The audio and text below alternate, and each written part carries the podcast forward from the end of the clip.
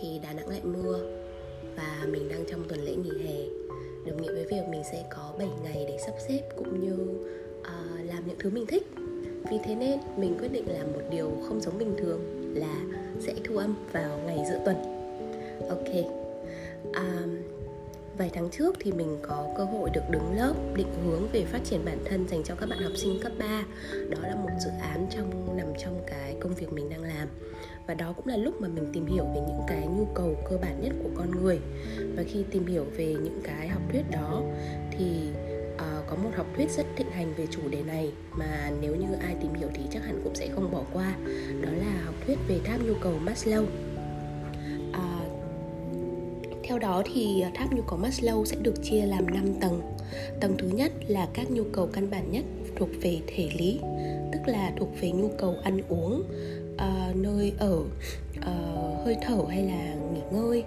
Tầng thứ hai thì thuộc về nhu cầu của sự an toàn, đó là nhu cầu cần có cảm giác yên tâm về an toàn cơ thể này an toàn việc làm an toàn về gia đình sức khỏe và được bảo đảm về tài sản đến tầng thứ ba là nhu cầu được giao lưu tình cảm và được trực thuộc tức là được uh, thuộc về một ai đó hay là thuộc về một nơi nào đó. Đó là thay thuộc về một nhóm cộng đồng nào đó. Nó giống như cái nhu cầu cơ bản của mình khi mong muốn có một gia đình êm ấm có bạn bè ở xung quanh vậy tầng thứ tư thì thuộc về nhu cầu được quý trọng và kính mến. Đó là cái cảm giác mà mong muốn được tôn trọng được mọi người tin tưởng. Và cuối cùng tầng cao nhất cũng là nhu cầu của của có thể là không phải là của số đông đó là nhu cầu được tự thể hiện bản thân.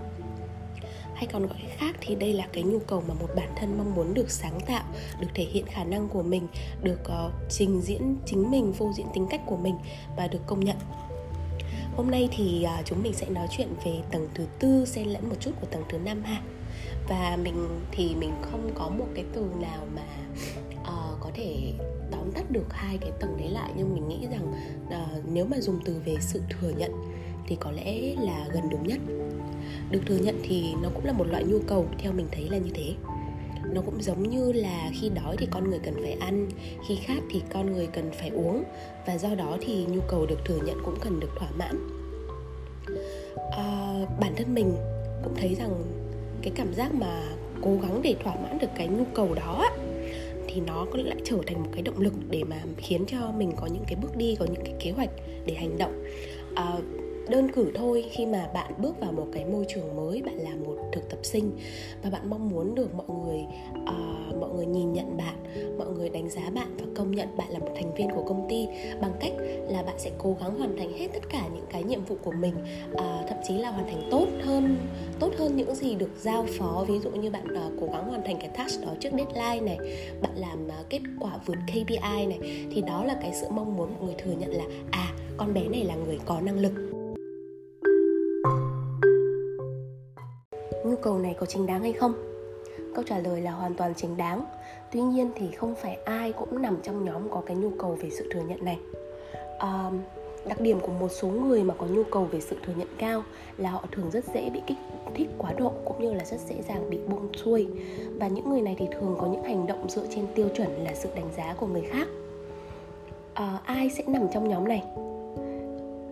Đó có thể là những cái người mà uh, có một cái sự vấp ngã để khiến cho họ luôn phải ghi nhớ rằng uh, sau này dù có làm việc gì thì cũng sẽ phải cẩn thận hơn.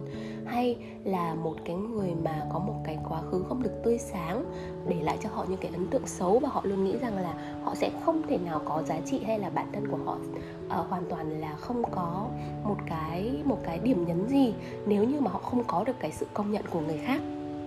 Họ sẽ thường hay suy nghĩ kiểu như là mình có phải là một người không có giá trị gì? Hay nói một cách công bằng thì uh, đã là con người thì ai cũng sẽ có vài lần kinh nghiệm qua những cái vấn đề này.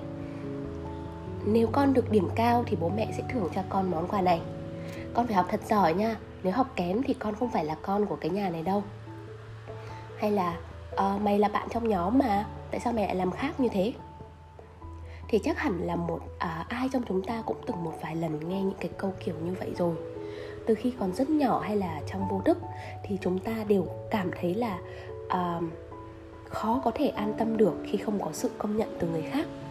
Và một phần nào thì xã hội và phương pháp giáo dục hiện nay làm cho nhu cầu này ngày càng lớn hơn trong mỗi người. Bản thân mình cũng vậy. À, có một thời gian mình cảm thấy bị quá tải về các mối quan hệ xung quanh. Mình vốn là một đứa quảng giao và thích kết bạn cho đến khi mà các vòng tròn mối quan hệ dần phình to ra và mình thấy là hình như mình không còn thời gian để duy trì hay là nuôi dưỡng những cái mối quan hệ đó nữa. Hay nói trắng ra là uh, bản thân mình không còn tìm thấy giá trị ý nghĩa nào trong các mối quan hệ đó để tiếp tục nữa. Hoặc uh, mình cảm thấy mình không còn giá trị mình không còn uh, được sự công nhận ở trong những cái mối quan hệ đó nữa. Và mình dừng lại. Mình cũng đã từng là một người như vậy. Bất cứ nơi nào có hoạt động gì thì mình cũng sẽ xuất hiện mình cũng sẽ có mặt à, ai nhờ gì mình cũng làm. Mọi người hay nói là mình thì thường không biết từ chối hay là có một người một số người thì sẽ nói là ờ mày đúng là cái con thừa thời gian. Hay là có một người số người thì sẽ gọi dùng từ là hoa hậu thân thiện kiểu như vậy. À, câu câu hỏi là mình có vui khi làm những điều đó không? Thì mình trả lời là mình có. Vì sao? Vì khi mà làm những cái việc đó thì mình cảm nhận được là hình như những người xung quanh sẽ yêu mến mình nhiều hơn. Những người xung quanh sẽ cảm thấy mình có ích hơn. Những người xung quanh sẽ cảm thấy là à tính cách của con bé này thật là ok. À, tuy nhiên thì nó cũng sẽ giống như mình. Khi mà họ cảm thấy họ không còn một cái giá trị nào nữa hay là mình sẽ không còn là một cái người mà có thể góp phần trong công việc của họ nữa thì họ sẽ dần dần đẩy xa mối quan hệ đó ra vì sao mình nói những điều này? Vì đôi khi chính nhu cầu về sự thừa nhận quá cao khiến bản thân mình chạy theo những điều phù phiếm mà quên mất rằng sự thừa nhận có bền vững hay không tùy thuộc vào giá trị cốt lõi của bản thân mình thế nào. Đừng nhầm lẫn sự công nhận với sự gây chú ý, mà hãy dần trả lời những câu hỏi sau đây. Bạn là ai? Bạn có thể làm gì? Bạn có thể làm tốt việc gì? Bạn đã làm gì có ích cho bản thân, gia đình, xã hội và những người xung quanh? Và bạn đã ghi nhận những nỗ lực của những người xung quanh chưa? Chúng mình luôn mong muốn thu hút những người thú vị có năng lượng tích cực và được công nhận. Bởi họ thì bản thân mình cũng nên thay đổi trước đã. Mình tin rằng nếu như mình cứ mãi là một người chăm chỉ khiêm tốn và khiêm nhường thì sự thừa nhận sẽ đến ngay theo sau đó mà thôi. Số ghi âm lần này cũng chính là một lời nhắc nhở mình dành cho bản thân rằng à, dù bạn có cố gắng để tìm kiếm sự thừa nhận đến mức nào đi nữa thì bạn cũng sẽ không thể giành được nó nếu như bạn không là chính mình. À, giờ thì bye bye và hẹn gặp lại các số lần sau nha.